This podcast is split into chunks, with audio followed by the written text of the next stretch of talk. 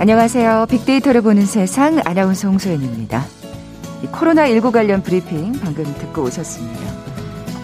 신규 확진자 수 668명. 참 우려는 했습니다만 48일 만에 600명대를 기록했습니다. 자, 특히 오늘은 사실 재보궐선거 본 투표일이라 더욱 긴장이 되네요. 자, 이미 투표하고 출근하신 분들도 많으실 텐데 조금씩 미루다가 저녁 8시 가까이 돼서 에이 뭐 나 하나쯤이야 하는 분들 절대 안 되겠죠. 투표는 총알보다 강하다. 에이브라임 링컨이 얘기했고요. 이탈리아의 시인 단테는 선거란 누굴 뽑기 위해서가 아니라 누구를 뽑지 않기 위해서 투표하는 것이다. 라고 말했죠. 자, 특히 이번 선거 대선 전초전이란 얘기가 나올 만큼 중요한 선거입니다. 행동하지 않으면 세상은 변화될 수 없겠죠. 말로만 하지 마시고 소중한 권리 절대 포기하지 마시기 바랍니다. 요즘 100세 시대란 말 흔히 하잖아요. 살기 좋은 사회를 만들기 위한 투표, 이 100세 시대에 더더욱 중요한 개념일 텐데요. 잠시 후 세상의 모든 빅데이터 시간에 100세 시대라는 키워드로 자세히 분석해 봅니다. KBS 제일 라디오 빅데이터를 보는 세상 먼저 빅퀴즈 풀고 갈까요? 자, 오늘 서울과 부산시장 등 지자체장 4명과 지방의회 의원 17명을 뽑게 됩니다. 코로나19 시대 투표 한 번의 경험이 있죠.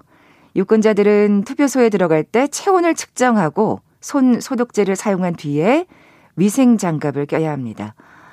어, 비닐 장갑을 벗고 손에 인주를 찍거나 마스크를 내리고 셀카를 찍는 것 금지되고 있죠. 그리고 또 반드시 마스크 챙겨 가셔야겠습니다. 자, 그럼 마스크와 함께 투표할 때 꼭 챙겨 가야 할 것 무엇이 있을까요? 보기 드립니다. 1번 출입증, 2번 신분증, 3번 식권증. 오늘 당첨되신 두 분께 모바일 커피 쿠폰 드립니다. 휴대전화 문자 메시지 지역번호 없이 샵 9730, 샵 9730. 짧은 글은 50원, 긴 글은 100원의 정보 이용료가 부과됩니다. KBS 라디오 어플리케이션 콩은 무료로 이용하실 수 있고요. 유튜브로 보이는 라디오로도 함께 하실 수 있습니다. 방송 들으시면서 정답과 함께 다양한 의견들 문자 보내주십시오.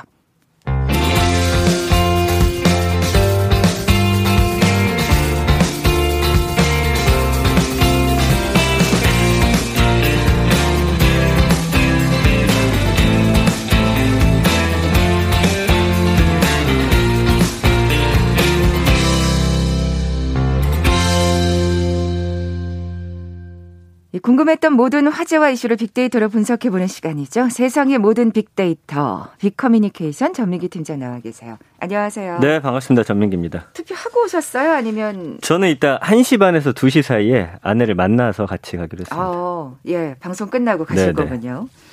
자, 오늘 100세 시대라는 키워드를 갖고 나오셨어요. 네. 음. 지금 이미 100세 시대가 됐다라는 어떤 데이터들이 많이 나와 있어서 좀 소개를 해드릴까 해요. 네. 그 1960년대 보니까 우리나라 한국인 기대 수명이 60세가 안 됐더라고요. 아, 그래요? 그렇죠. 예, 정말 빨리 늘었군요. 네. 예. 그래서 기대 수명이라는 게 이제 출생부터 생존할 걸로 기대되는 평균 수명을 말하는데 이 통계청 조사가 1970년에 시작이 됐는데 그때 당시 신생아 그러니까 1970년생이죠. 네. 기대 수명이 62.3세였어요.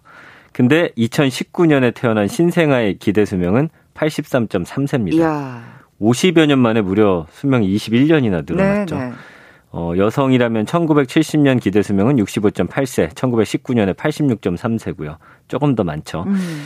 그 신생아 기대 수명만 늘어난 게 아니라 같은 통계에서 보니까 2019년에 60세인 여성의 기대 여명, 그러니까 남은 평균 수명이죠. 28.1세예요. 그렇게 되면은 88.1세까지 살 걸로 기대가 된다라는 어, 건데 그러네요. 이렇게 되면은 1919년생 신생아보다도 수명이 더 긴 것이거든요. 그러네요. 어, 그러니까 계속 이게 늘어나고 있다. 1919년생들도 사실은 어찌 보면 거의 100세까지 산다. 이렇게 지금 데이터가 나와요. 또 나이가 60세가 되고 나면 그 여명이 얼마나 더 늘어날지 모르는 맞아요. 거죠. 예, 예. 맞습니다. 그래서 같은 해 이 80세 여성 생존자의 기대 여명은 10.7년으로 해서 90세 지금 가뿐히 넘기고 아하, 있거든요. 예. 그러니까 살아가면서 수명이 계속 계속 네, 연장이 네. 되는 거고요. 이제 이제 100세 인생 논할 때 가장 많이 거론되는 통계가 있어요. 미국 UC 버클리하고 독일 막스 플랑크 인구 통계 연구소가 공동으로 내놓는 그런 데이터거든요. 음, 음. 이걸 기초한 통계이기 때문에 좀 믿을 만하다 이렇게 말씀드릴 수 있겠네요. 네. 진짜 금방 100세 되겠네요. 예. 이미 근데 100세가 넘는다 이렇게 이야기들이 나오더라고요. 어, 그래요? 네, 가령 이제 2007년에 선진국에서 태어난 아이들이라면 104세까지 살 가능성이 50%나 된다고 합니다. 그러니까 지금 선진국 기대 수명이 80에서 85세로 추정이 되는데 이 데이터 보면 이미 100세 넘어간 거고요. 음. 만약에 그 아이가 세계 최고 장수 국가 일본에서 태어났다면 107세까지 올라가요. 10년 단위로 좀 볼게요. 1997년생이 101세에서 102세, 1987년생은 98세에서 100세, 1977년생은 95세에서 98세, 1967년생은 92세에서 96세까지 살 가능성이 50%다. 그러면 얼마나 늘어났는지 이미 거의 100세 시대가 됐다 그러네요. 말씀드릴 수 있을 것 같고 제가 1980년생이니까 저도 여기 딱 보니까 어 99세 정도 살 수 있을 것 같아요. 네, 물론 환경에 따라서 나라에 따라서 좀 다르겠죠. 지금 말씀하신 대로 선진국이라는 또 전제하가 있었고 그렇습니다. 뭐 또 아프리카 또 이런 환경이 열악한 데는 또 상황이 다르겠습니다만 어쨌든 사실은 어, 좀 이렇게 길어지는 게 이렇게 달갑지만은 않은 게 건강하다는 전제가 있어야 사실 행복한 삶인 건데. 그렇죠. 예. 참 몇 살까지 이제 늘어날까요? 그 하버드 의대 데이비드 싱클레어 박사가 있어요. 노화하고 장수 분야의 최고 권위자인데 인간이 조만간 150세까지 살 수 있다. 이렇게 공식적으로 아유. 주장을 했습니다. 노화의 종말이라는 책을 통해서. 이 뭐 먹고 사나 이때까지.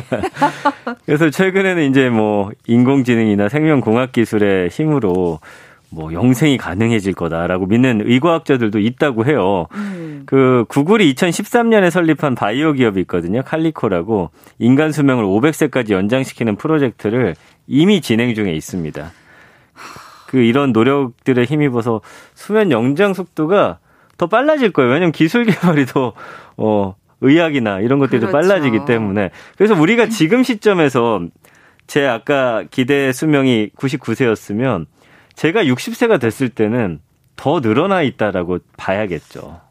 와, 민기 씨가 그때면은 150세까지 사시는 거 아니에요? 와, 그거는 상상을 안 해봤는데. 그러니까. 저는 100세까지는 상상은 해봤거든요. 네, 네, 네. 150세는 좀 야, 아직 감이 안 오네요. 그러니까요. 근데 뭐 500세 얘기가 벌써 나오니. 그러니까요. 그렇다 보니까 사실은 이제 네.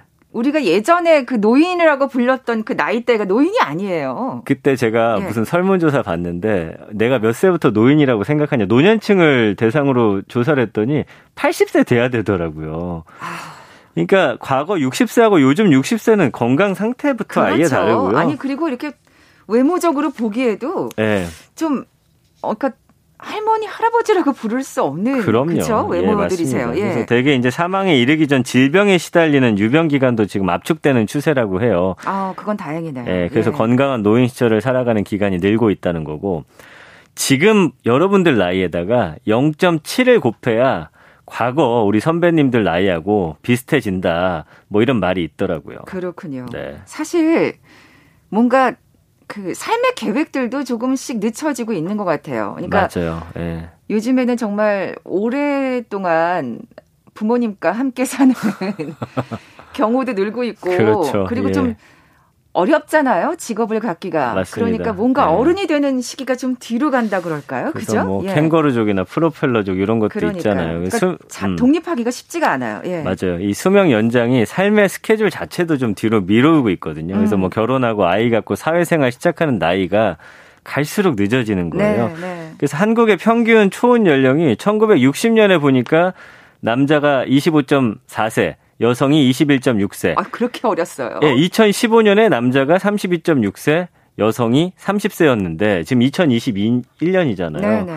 더 늦춰졌어요. 제 주변에 아직도 장가 안 간 친구들 있거든요. 그러니까요. 근데 사실 정말 100세 시대라고 생각하면 그렇게 늦은 게 아니거든요. 맞아요. 예. 네. 네, 맞습니다. 예, 예. 그래서 어쨌든 인생 자체가 좀 달라져야 되는 것 같아요. 네. 우리가 기본적으로 생각하는 게 학교 다니고 직장 얻고 은퇴하고 끝이었잖아요. 근데 그 은퇴 이후의 삶이 너무 길어지니까 네. 이게 좀 대비를 해야 돼요. 그래서 네. 이 3단계 인생 모델은 좀 의미가 없어요. 음, 이미 음. 지금도 그 이후에 은퇴 이후의 삶을 계획하신 분들이 상당히 많으시고요. 아니 계획하지 않으면 진짜 네. 살 수가 없다는 이 긴긴 시간을 사실은 무언가 아무 하는 일 없이 살 수 있다는 게 맞습니다. 가능하지가 않잖아요. 지금 네. 뭐 퇴직한 나이 65세라고 되어 있는데 그보다 일찍 하시는 분들이 훨씬 많으시거든요. 그렇죠. 그러고 나면은 거의 35년에서 40년을 아무 일 없이 가만히 있는다. 이거 쉽지 않은 일이거든요. 그러냐. 아 그렇게 돈이 여유 있는 사람들이 그렇게 많지는 않죠. 맞습니다. 예, 그래서 그 긴 기간을 이런 어. 인생 설계는 이제 통하지가 않고 이제 100세 시대 좀 서로 다른 세대들이 뒤섞여서 일하고 공부하는 사회가 된다고 하니 정부도 이 은퇴 이후에 우리 어, 선배님들을 음. 어떻게 또 다른 교육을 통해서 사회로 다시 끌어들일 건가에 대한 고민 그러니까요. 이미 늦지 않았나 빨리 해야 될 것 같아요. 맞아요. 네. 예, 사실은 뭐 자식 세대의 도움을 기대하는 것도 어렵고 정말 맞아요. 아까 저도 사실은 예전 제 네, 나이면은 네. 부모님들을 거의 이제 모시고 살고 그쵸? 건사해야 되는데 그러지 못해. 저도 가끔씩 이제 손을 벌릴 때가 있거든요. 그러니까 그러니까 그게 현실이죠. 지금 예, 사실은. 그래서 네. 이제 자식 세대는 사실은 그들 앞에 주어진 100년 이상의 인생만 해도 지금 굉장히 버거운 상황이거든요. 그러니까요. 요즘 태어나는 시대 미래는 지금 상상하기 힘들 정도로 기성세대와는 또 다를 거고 그 아이들 앞에서 사실은 라떼는 말이야 이거가 통하지 않을 아, 거예요. 그럼요. 세상이 바뀌었기 때문에 네. 특히나 이제 저출산 때문에 젊은 세대 숫자가 적어서 사회 복지 비용에 대한 부담도 또그 음. 그 세대들은 굉장히 클 것이기 때문에 그렇겠죠. 적어도 제 생각에는 우리 새로 태어난 아이들에게 뭐 부양 부담 나아가서는 빚을 떠넘기지 않는 게 그게 우리의 몫이 아닐까라는 생각도 맞아요. 해봤어요. 사실 예. 지금의 어르신들이 가장 어떻게 보면 조금 풍족한 시대를 살았다고 할까요? 그러니까 네네. 네. 지금 뭐 우리 전 팀장님의 현실도 얘기했지만 아직까지도 사실 젊은 그 자식들을 도와줘야 되는 게 지금 이 네. 어르신들의 현실이거든요. 맞아요, 맞아요. 아, 참 그래서 복잡 할것 같아요. 그 음. 감정이 네. 빅데이터 반응에도 그런 게 나타나나요? 네, 1년 네. 언급량이 한 12,000건 정도. 100세 시대라는 키워드 자체가 그래도 관심 받고 있구나. 네, 그 네. 연관어 1위는 뭐냐면 건강입니다. 네, 역시나 그렇죠. 오래 살기 위해서는 건강하게 살아야 된다. 아까 홍선 아나운서도 말씀해 주셨듯이 그렇고요. 2위가 인생, 3위가 방법. 그러니까 그 100세 시대까지 살기 위해서 내 인생을 계획하고 어떤 방법으로 살아야 가야 될지에 대한 고민들도 상당히 많이 음, 하시고요. 그럼요. 그 외에는 보시면 보험, 부담, 비용, 치료, 노후 준비. 건강을 비롯해서 내가 이렇게 길게 살기 위한 어떤 준비와 관련된 키워드들이 상당히 많았고요.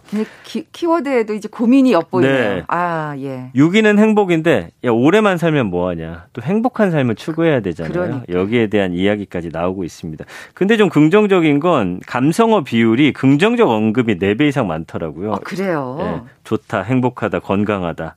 긍정어고요. 부정어는 죽다, 아프다, 안 되다.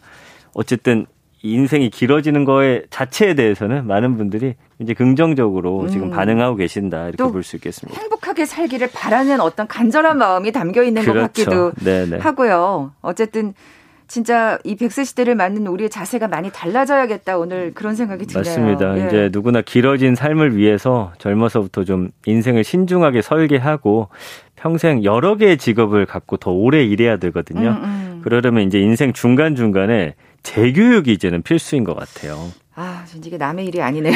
그렇죠. 그래서 결국 현재 3, 40대라면 100세, 5, 60대라면 90세는 넘긴다고 각오하고서 여러분들도 인생 설계를 다시 한번 해보시는 게 어떨까라는 생각 해 봤습니다. 네. KBS 제일 라디오 빅데이터를 보는 세상, 세상의 모든 빅데이터 함께하고 계신데요. 잠시 라디오 정보센터 뉴스 듣고 나서 다음 소식 이어가죠.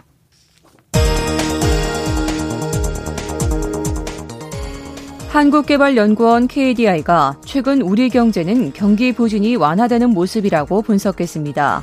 KDI는 오늘 발표한 최근 경제 동향 4월호에서 제조업이 양호한 흐름을 지속하고 경제 심리도 개선되고 있다며 최근 우리 경제 상황을 이같이 진단했습니다. 다만 3월에도 코로나19 국내 일일 신규 확진자 수가 400명 수준을 지속한 가운데 해외에서도 변이 코로나 바이러스가 확산되는 등 코로나19로 인한 경제의 불확실성은 여전히 높은 상황이라고 밝혔습니다. 브라질을 진앙으로 남미 곳곳에서 신종 코로나 바이러스 감염증 재확산세가 가팔라지고 있습니다. 현지 시간 6일 아르헨티나 보건부는 지난 24시간 동안 코로나19 확진자가 2만 870명 추가됐다고 밝혔습니다. 브라질의 신규 코로나19 사망자는 4,195명으로 처음 4,000명대를 넘기며 최악의 피해를 기록했습니다. 칠레, 페루, 우루과이, 파라과이, 베네수엘라 등 다른 남미 국가들도 모두 3월 말에서 4월 초 사이에 1일 신규 확진자나 사망자 최고치를 갈아치웠습니다. 미국 내 한국어 교육 관련 단체들이 정규 고등학교에서 가르치는 대학 조기 이수 과정에 한국어 과목을 개설하라고 요구하는 캠페인을 전개하고 있습니다. 한국어진흥재단을 비롯해 한국어교사협의회, 미주 한국학교 청년앞회, 한미교육재단 등 단체는 지난 5일 한국어 과목 개설 지지 캠페인을 시작했고 7일 현재 만 천여 명이 서명했다고 밝혔습니다. 미국 뉴저지주 테너플라이시가 매년 10월 21일을 한복의 날로 공식 선포했습니다. 외국 지자체 중 최초로 한복의 날을 제정한 마크 진너 테너플라이 시장은 현지 시간 6일 테너플라이 시청 강당에서 열린 한복의 날 선포식에 한복 차림으로 참석해 선언문을 읽었습니다. 지금까지 정보센터 뉴스 정한다였습니다.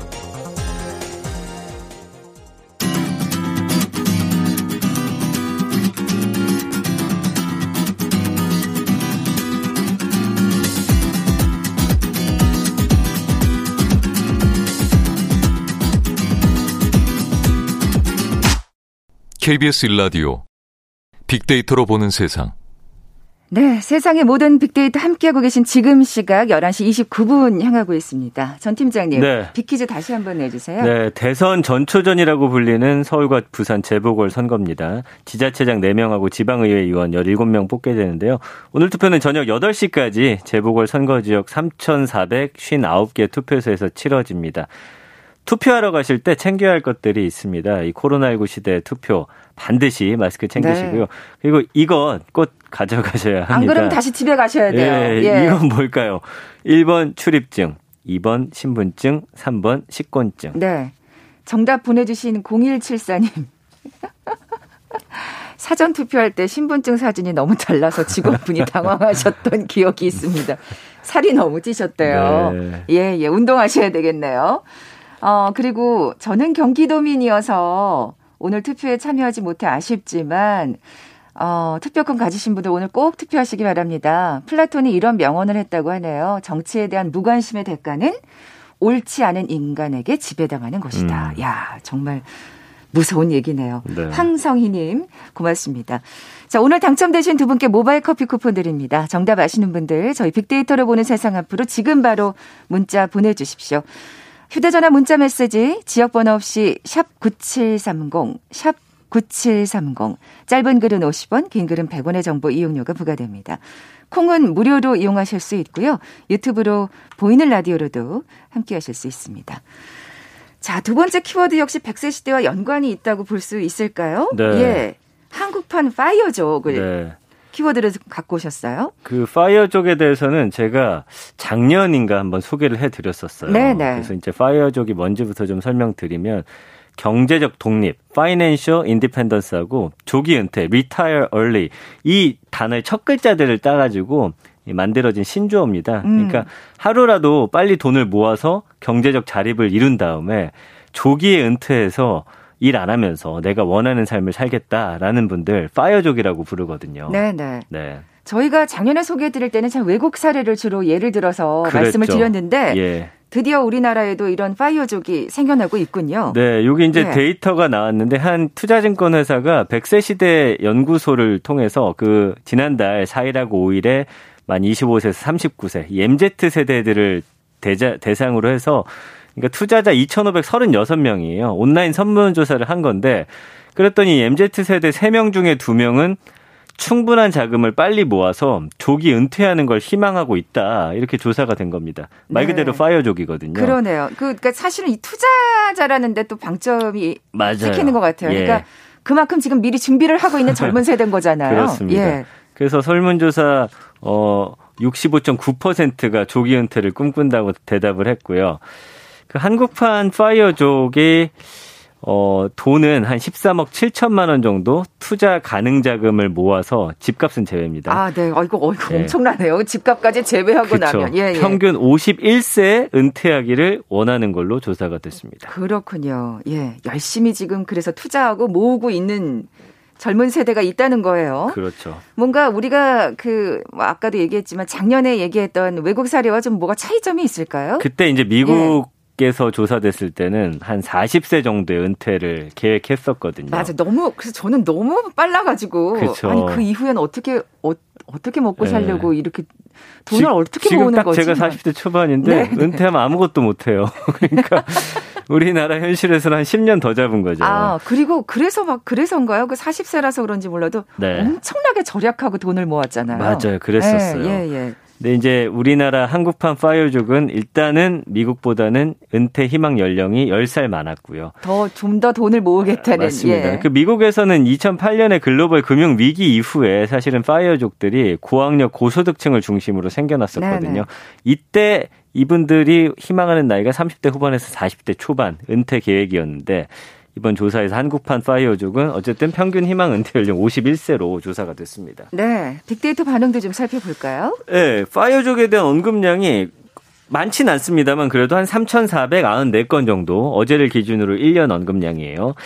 어, 그래도 관심 있는 분들이 꽤 있다. 연관어는 1위가 뭐냐면 투자예요. 음. 그러니까 이 자금을 어떻게 모을 것이냐 우리나라에서는 그쵸. 투자를 통해서 내가 그 자금 마련하겠다. 이 엄청난 액수를 사실 월급을 꼬박꼬박 모은다고 해서 되는 일이 아니니까. 안 되죠, 안 되죠. 예. 2위가 목표. 그러니까 어느 정도 돈이 필요한지를 좀 목표를 세우고요. 그다음에 뭐 경제나 조기 은퇴, 부동산이라는 키워드도 있거든요. 음. 부동산을 통해서 자금을 마련하겠다. 그러니까 파이어족들이 각 국가의 어떤 경제 사정이나 이런 거에 맞춰서 사실은 그 자금을 마련하려는 그렇죠. 그런 움직임들이 여기 데이터를 통해서 보여지는 거거든요. 미국 7위가 저축인데 사실은 저축을 통해서는 현실적으로는 쉽지 않을 것 같아요. 13억만 저 13억을 모을 수는 그렇죠. 없죠. 예, 예. 그 다음에 뭐 40대 방법, 공부 그러니까 이것 역시나 공부를 통해서 내가 파이어족이 위한 어떤 투자 어, 처라든지 투자할 거리들 음, 좀 음. 공부를 통해서 찾는 그런 어, 모양새고요. 감성어도 일단은 긍정적 언급이 두 배 이상 많았습니다. 69%대 30%고요. 좋다, 경제적 행복이라는 긍정 감성어. 부정어는 안 된다, 힘들다, 위험하다. 저도 사실은 이 부정 감성 쪽이 좀 더 안 될 것 같아요. 50세 은퇴는 예, 아. 이런 반응들이 있습니다. 네, 지금 뭐 현실적인 어려움을 얘기를 해 주셨습니다만 어떻게 그러니까 지금 이 연관어를 보면 그 방법이 지금 다 나와 있어요. 그렇죠. 예. 그 설문조사를 보니까 소득의 평균 52%를 파이어족들은 저축하고 투자하고 있다. 야. 아 이거 대단한 것 같아요. 그, 그러니까요. 70% 이상을 저축하고 투자한다고 답한 사람도 29.4%나 됐어요. 그러니까 얼마나 허리띠를 졸라매는지 예. 진짜. 그러니까 사실은 굉장히 번듯한 직장을 갖고 있는데 막 초절약하는 사람들이 아마 이 파이어족이 되기 위해서 지금 그러는 걸 거예요. 그런 것 예, 예. 정말 이거 쉽지 않은 일이고요. 음. 소득의 50%하고 30%를 저축 투자한다는 응답이 각각 22.4%, 15.4%였어요. 근데 이제 우리나라 파이어족은 저축 투자 비율이 미국 파이어족이 70%거든요. 좀 아. 낮죠, 상대적으로. 그 저축을 지출을 엄격하게 통제하는 방식으로 돈을 모으기보다는 어느 정도 생활 수준을 유지하면서 은퇴 자금을 좀 모으고 싶어 하는 어떤 성향이 보여지고요. 그렇기 때문에 또 은퇴 그 예상 시기가 좀 그렇죠. 뒤로 늦춰지는 거죠. 그래서 어. 투자라는 키워드도 보여지는 음, 거고요. 음. 정확히 지금 짚어 주셨습니다. 네. 그러면 진짜 아까 14억 가까운 돈을 모으면 은퇴를 하겠다. 네. 근데 그 돈으로는 나머지 여생을 잘 살 수 있는 건가요? 야, 이것도 근데 계획이 생각보다 아주 구체적이더라고요. 아, 그래요? 자, 13억 7천만 원 모으면 은퇴 이후에 한 해 얼마 정도의 돈을 쓸 수 있을지 궁금하시잖아요. 그 재테크 전문가들이 은퇴 자금을 부동산 주식에 투자해서 매년 세 전으로 한 5에서 6% 정도 수익률을 내면은 원금을 그대로 유지하면서 연간 원금의 4% 정도를 생활비로 쓸 수 있다 이렇게 계산을 했더라고요. 아하, 그렇군요. 그래서 이 13억 7천만 원의 4%는 5,480만 원이고 월 457만 원 정도예요. 아, 그 정도면은 사실은 뭐 네. 예, 가능하죠. 그래서 예. 100세 시대 연구소가 이 457만 원은 국민연금공단이 발표한 그 2019년 기준 적정 노후 생활비보다 높은 수준이다. 이때는 부부가 268만 원 정도 잡혀 있더라고요. 근데 사실 굉장히 268만 원의 그 부부 생활비면은 굉장히 좀 아끼면서 사셔야 되긴 하거든요. 그렇죠. 예, 예. 맞습니다. 예. 그래서 파이어족은 좀 여유 있는 은퇴 생활을 꿈꾸고 있다. 야, 14억 갖고 가능할까 했는데 그러네요. 이런 식으로 하면 좀 가능하다는 어. 네, 수치가 그러니까, 나옵니다. 그러니까 단순히 원금을 까먹는 그런 사, 그런 방법이 아닌 아니죠, 거군요. 아니죠. 예. 예. 그럼 14억은 어떻게 모아야 되는 얼마나 걸릴까? 자, 이 통... 51세에 은퇴할 수 있는 거예요? 예. 저는 힘들 것 같은데 일단 예. 통계청 가계금융복지조사 데이터를 보니까 2019년에 30대 가구 연평균 소득이 6,346만 원이었어요. 이 중 절반인 3,200만 원을 매년 투자해서 연 6% 정도의 수익률을 꾸준히 올리면 아니 근데 그건 이건 너무 전제가 핑크빛인데요. 예. 아, 맞아요. 그렇긴 네네. 합니다. 13억 7천만 원을 모으는데 21.8년이 걸린다는 거예요. 어, 그렇 그렇게 6% 수익률을 꾸준히 올려도 20년이 그렇죠. 넘네요. 이게 이제 작년에 어떤 주식장을 보면 가능한데 이게 쉽지 않은 일이에요, 아, 사실은. 예, 예. 만약 연수익률이 8% 정도면 19.3년, 10%면 17.5년이 걸리고요. 30세 회사원이 소득의 절반 정도를 투자하면은 만 52세 이전에 은퇴 자금을 모으는 게 불가능하진 않다. 이렇게 보고선 이야기를 하고 있어요. 근데 수익률을 꾸준히 올린다는 전제 하에 아주 긍정적으로 봤을 때 이렇다는 거죠. 네, 예. 네, 네. 근데 이제 파이어족이 주식 투자하면서 기대하는 연간 수익률이 또 기대치는 상당히 높게 잡더라고요. 16.5%. 아, 이건 좀 너무하다. 이건 이제 현실적으로 작년, 사실 작년 장을 봐서 그래요. 네. 근데 주변에 보면 사실 10% 수익 냈다는 친구들 많지 않고 쉽지가 않거든요. 그러니까요. 그리고 사실 이렇게 네. 욕심을 내다 보면 좀 위험하게 투자를 하게 되잖아요. 맞습니다. 그래서 네. 이제 전문가들이 얘기하는 게 빨리 돈 모으고 싶다고 위험이 큰 투자하는 거는 장기적으로 돈을 모으는 데 도움이 되지 않는다. 그러다 원금 까먹죠. 맞습니다. 예, 그래서 좀 예. 조급해 하지 말고 안정적인 수익률을 거둘 수 있는 투자처를 찾는 게 중요하다. 음. 이 투자처가 뭐냐? 저도 궁금한데 그건 답은 없습니다. 그러니까요. 또 그래서 결국에는 계속 공부하는 수밖에 없구나 맞아요. 그런 결론에 이르네요. 공부하고 안정적인 투자를 하고 장기적으로 보고 너무 그렇죠. 교과서 같은 얘기인데 그러니까요. 어쨌든 파이어족이 되기 위해서는 그걸 실천해야 된다는 거죠. 네, 참 100세 시대에 할 일이 참 많다는 생각이 듭니다. 네. 세상의 모든 빅데이터 빅커뮤니케이션 전민기 팀장과 함께했습니다. 고맙습니다. 감사합니다. 자, 오늘 빅퀴즈 정답은 2번 신분증이었죠. 모바일 커피 쿠폰 받으실 두 분입니다. 앞서 소개해드렸던 0174님. 그리고 신분증은 챙기고 식곤증은 두고 가야죠. 모두 꼭 투표합시다 하시면서 155님, 552님, 정답 보내주셨어요. 두 분께 선물 보내주면서 물러갑니다. 내일 뵙죠. 고맙습니다.